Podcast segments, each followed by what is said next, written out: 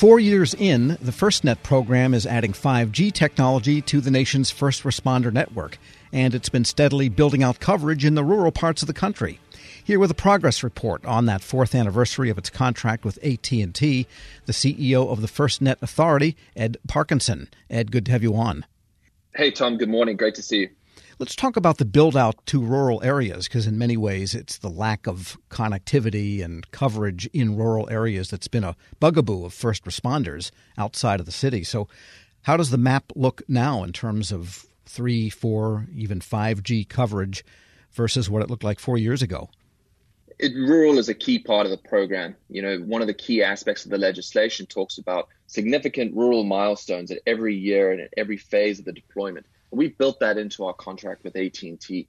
We currently now cover 30 million more Americans than what originally happened at the beginning of the contract. And that's, I think, one of the great aspects of this program that uh, not too many people know about. We are a dedicated public safety network, and so we're able to provide that dedicated, always on priority and preemptive service.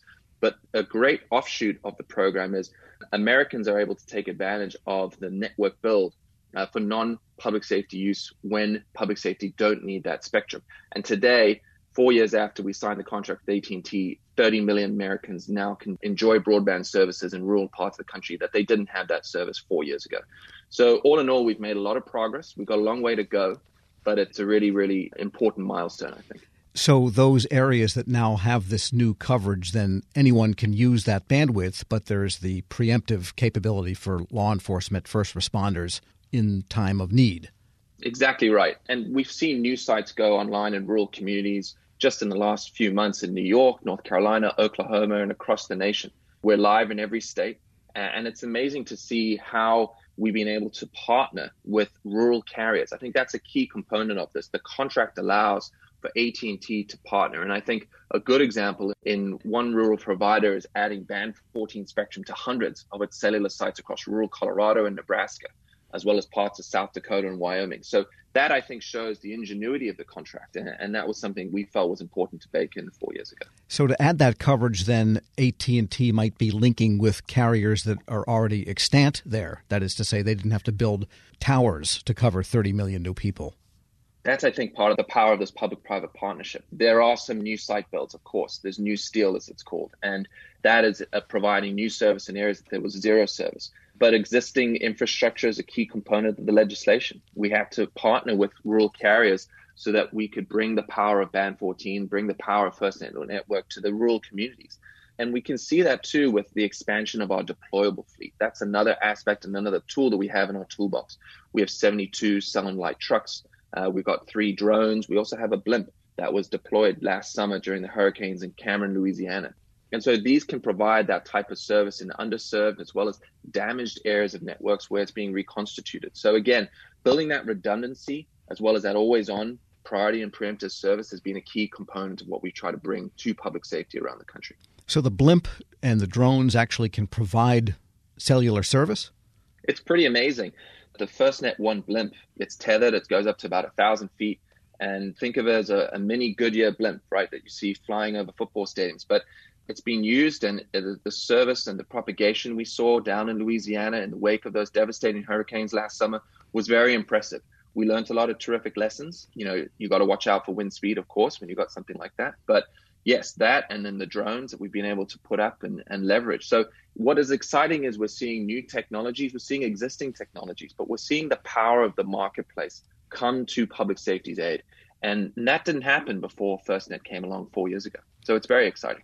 We're speaking with Ed Parkinson, CEO of the FirstNet Authority, and we should point out the FirstNet Authority is a unit of the Commerce Department, whose main job then is to oversee that contract with AT&T. That's absolutely right. We've got a surely over 200 people in the FirstNet Authority covering you know, contract experts, public safety individuals who are spread throughout the country who engage directly with public safety.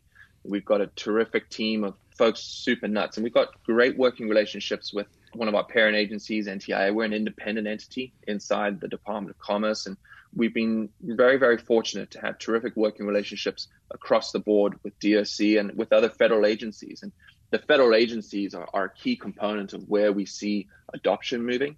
Uh, you may remember just late last year, the FBI signed a big contract to sign up with FirstNet. And so we're extremely honored and privileged to be able to provide those type of services to other federal users. And of course, 5G is the technology on everybody's lips nowadays. You can't watch television for three minutes without seeing a 5G ad. And my own phone says 5G sometimes on it. I don't know what I'm getting out of it, but it says it on there. And uh, what is the 5G progress so far? What does it look like for the FirstNet network? We've always talked about being fast followers. Public safety has to rely and know the technology that they're using is one that they can trust with their lives.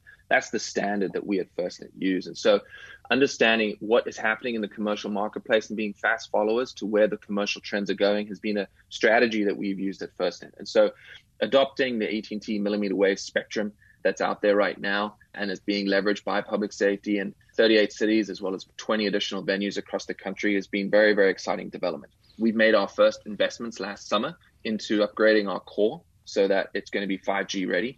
And so we're taking those necessary steps that will ensure public safety on the FirstNet network has 5G when they need it. Okay, and uh, do you also track the usage of the network as it exists at a given moment? And what are the trends there in terms of bandwidth used or numbers of users at a given time? Because, say, if you get something like the FBI signing on, you probably can see that manifest in you know the meters of who's using the FirstNet network.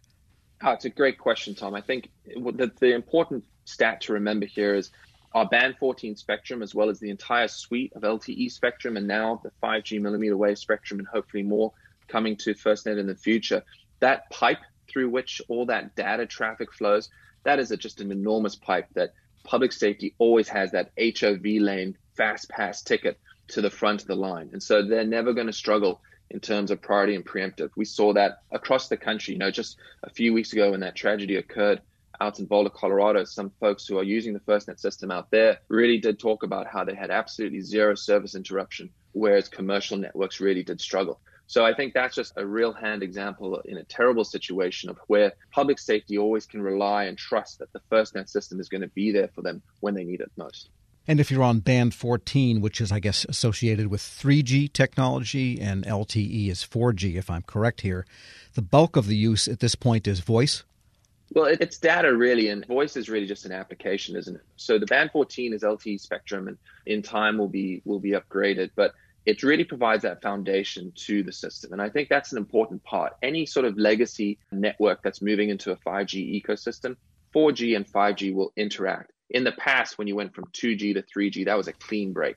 3G to 4G, same thing. 4G to 5G, you're going to see really a staggering of the technologies. And I think what that provides, frankly, is that foundational baseline upon which FirstNet provides this terrific service and one that, you know, we've got now over 2 million subscribers and, and 2 million people can't be wrong, I suppose. Yeah. And so, yeah, that you reminded us that this is not a radio type of system, but it really is digital all the way, with voice itself being digital when it passes over the net. Right. And I always use the example of think about how one used the internet 10 years ago. Think about how you use your phone 10 years ago versus today. Think about where it's going to be in two years or three years' time. It's going to be amazing to see how public safety is going to take advantage of things of, of technology that you and I and children today don't even think twice about. I have a four year old daughter she knows how to skip an ad on a YouTube video. And I don't know if that's an example of a bad parenting on my behalf, but it just shows how it's going to be built into the psyche of the up and coming and the next generation of public safety users. And that's at the federal, state, and local level. So seeing the technologies of commercial use that we all enjoy today coming into the hands of public safety is a very exciting phase. And 5G is going to open up so many doors that we can't even imagine. So it's an exciting time. Ed Parkinson is CEO of the FirstNet Authority. Thanks so much for joining me. Appreciate it, Tom. Thanks for the time and all the very best. We'll post this interview along with a link to more information at federalnewsnetwork.com slash Federal Drive. Subscribe to the Federal Drive at Podcast One or wherever you get your shows. We now bring you a special presentation from our friends at WAEPA. Shane, thanks for joining us. Can you tell us about WAEPA and your new podcast? Mike, great to see you again. The podcast series, Lessons in Leadership, what we're trying to do is, is take a deeper dive, a different angle into the conversation around leadership with great leaders at all levels of government. Uh, since the 1900s, leadership has been studied in a serious and academic way. Uh, great men theory, the leader follower theory, the inspirational leader, transformational leader. All of these are backward looking um, development of styles, looking at an individual, figuring out how they did leadership, and then translating it into a form that we can use today to learn, to perhaps emulate, copy. But great leaders, they have more than one style. I think I truly think that a great leader can adapt and transform into the role that's needed at that time. So what we're trying to do is is talk to great leaders and go a level deeper. Tell us about your a story in your past. Tell us an inspiration that really affected your ability to lead others. And this certainly applies in the uh, federal space. The federal government, it's over 2 million employees. Great leaders are throughout the federal government, both at the top and the middle ranks. And what we want to do is ask them to pull inside their memory, pull inside their personal history, find those moments in time when they were changed, they were inspired, they learned something about leadership from another person, perhaps it was uh, from themselves, and they brought that to the workplace and they inspired other and became great leaders. So that's what we're trying to do with the podcast. Okay, so I, I get that you wanted to start with leadership, but what makes leadership such an important topic right now for federal workers? Great question. Leadership today is tested like never before. Um, today's, if I had to put a leadership style, if I had to put names to it, we hear about um, empathetic, we hear transparent, we hear uh, inspirational. So today we have COVID, we have a down economy, we have people we have social uh, injustice that we're dealing with. There are many new factors. And it's drawing like never before on a leader's ability to pull from within themselves and adapt to the current change. So, leadership today is almost brand new again. We're taking all kinds of different styles, attributes, learnings that leaders have. They're looking at the current situation that we're in and understanding how do I move groups of people? How do I move my employees? How do I inspire? How do I get them to the next best place? So I think leadership today, this conversation uh, is extremely relevant, perhaps more relevant than it's been in several decades. You know, we talk about an employee's personal route to growth, but what role does the management side have in this? Think in the federal government, it's it's a little bit different than it is in the private sector. Uh, my father was a civilian federal employee. Uh, he joined the federal government in the 1960s. Uh, John Kennedy, he was inspired by ask not what your country can do for you, but what you can do for your country. He had opportunities to go in the private sector. That notion of service inspired him it inspired an entire generation. I would like to think that call to service, which is unique in, in the federal space, in the government space, still exists today. Well, that about says it all. But is anything else you'd want the audience to know about you personally or WAEPA as an, as an organization? Uh, I have been uh, around the group affinity insurance world for um, three decades. Uh, led this is my second uh, major organization that I've led, and I will tell you that we impart this feeling. Uh, you mentioned it, Mike, about service. This notion we serve those who serve, and uh, I will tell you that it's refreshing. It's a blessing to be there, and I have so much respect for civilian federal employees at every level of government. In this podcast, we're hoping to talk to leaders which are similarly inspired and can share their learnings over a lifetime. And uh, this will be useful information uh, for anybody in government service. Want more ways to show your good side to the world? Donate plasma at a Grifols Center and join thousands of donors who are helping to save lives. Receive up to $1,000 your first month. Learn more at grifolsplasma.com. This episode is brought to you by Zelle. Whenever you're sending money through an app or online, it's important to do it safely. Here are a few helpful tips.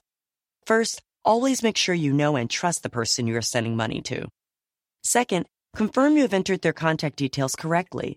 And finally, if you don't trust the person or your recipient is rushing you to send money right away, think twice before sending money through an app or online.